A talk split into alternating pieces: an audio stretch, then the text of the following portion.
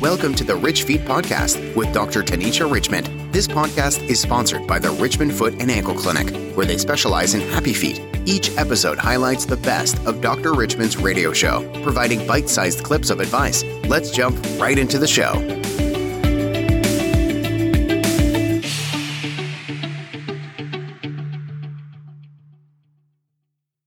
Wanted to talk a little bit about what one could expect on their very first visit to your office. Well, at least give yourself. I've had patients schedule for new patients and give themselves a 30 minutes. So I would say give yourself to an hour, an hour and a half for a new patient visit. You have to consider when you first come on your first visit, you have paperwork to fill out. We have to verify insurances, collect copays, deductibles. Then you have to be taken back by the medical assistant. We have, we do a full and complete history on you. Even though I am a foot doctor, I do check you from head to toe because the foot is attached to the rest of the body. So all of these things work in conjunction. And then you're going to be seen by me. You may need x-rays. You may need other procedures done. So sometimes it could be a one to two hour visit depending on your issues or health problems or concerns. So always give yourself at least I would say for a new patient visit, at least two hour time frame to be safe. If you're coming by travel, give yourself at least a two hour time frame. So, about how long would the uh, first visit be? Oh, so like I said, between an hour, hour and a half, depending on you, what exactly is wrong with you. So sometimes patients, uh, especially new patients that may have diabetes or kidney problems or health problems or other problems, you know, it may take longer than other patients who may just have one issue like some warts or athlete's foot or a diabetic patient may be more complicated than someone with just arch pain or heel pain. So it just depends on what your problem is. And that's especially when we talk about people with transportation. Give yourself at least a two hour window.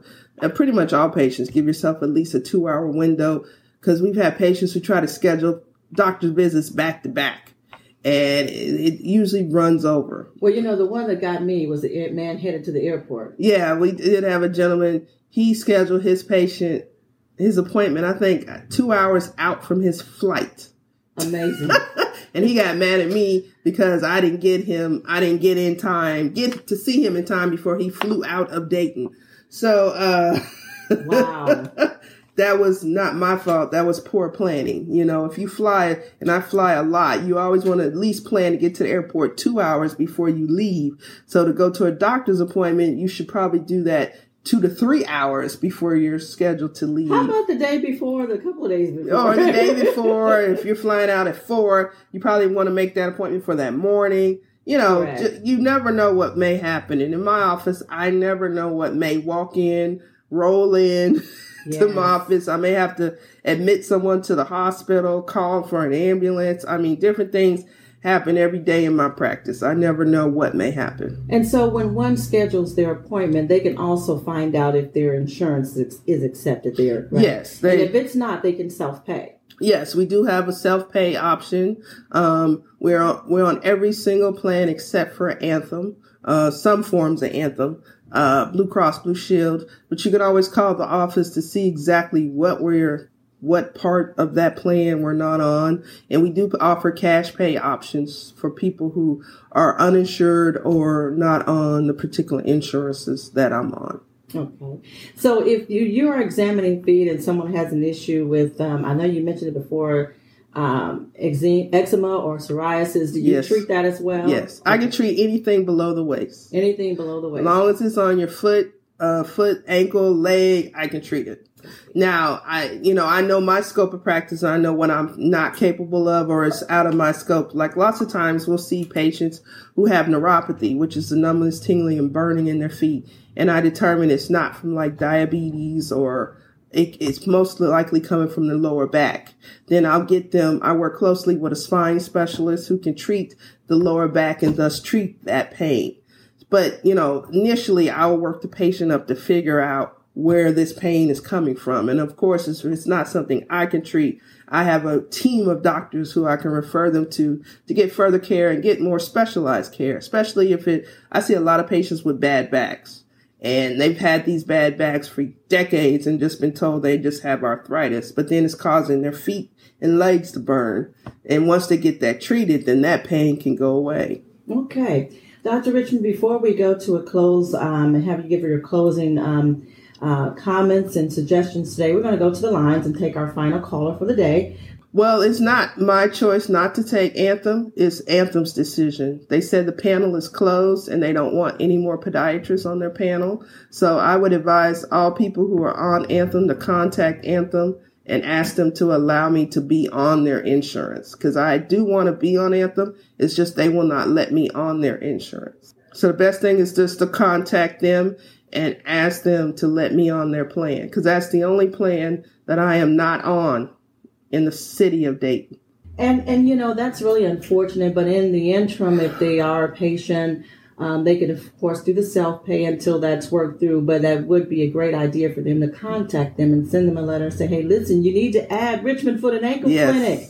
Yes, the the insurance companies have more control over our health care than people really realize. They dictate you know, your medications, your care, your treatment, your physicians, everything. And patients assume that physicians we have control. No, we have no control over what you can or cannot have. Yeah. So it's all dependent on the plan that you're on and what medications they say they will pay for.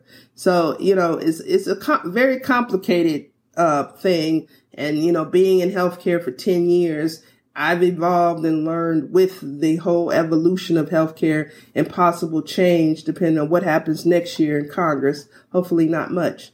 But, you know, as, as we always talk about, education is key and knowing, understanding what's going on with your healthcare, your health insurances, talking to your health agents, talking to your physicians, and having honest conversations because a lot of people have a lot of misconceptions with healthcare. They assume just because you have a health insurance card that it pays for everything. And unfortunately, this day and age, it doesn't. And you just have to be educated. You have to ask a lot of questions. There's no, there's no bad questions. It's only bad when you don't ask questions because you don't know the answers. Great information, Dr. Richmond. Well, we'll we, of course, thank you so much. Any final comments for us? Just take care of your feet. You only have two. We hope you enjoyed today's show with Dr. Richmond, sponsored by the Richmond Foot and Ankle Clinic. The clinic is located at 1323 West 3rd Street in Dayton, Ohio. Zip code 45402. To book an appointment, call 937 228 3668, or you can learn more at richfeet.org.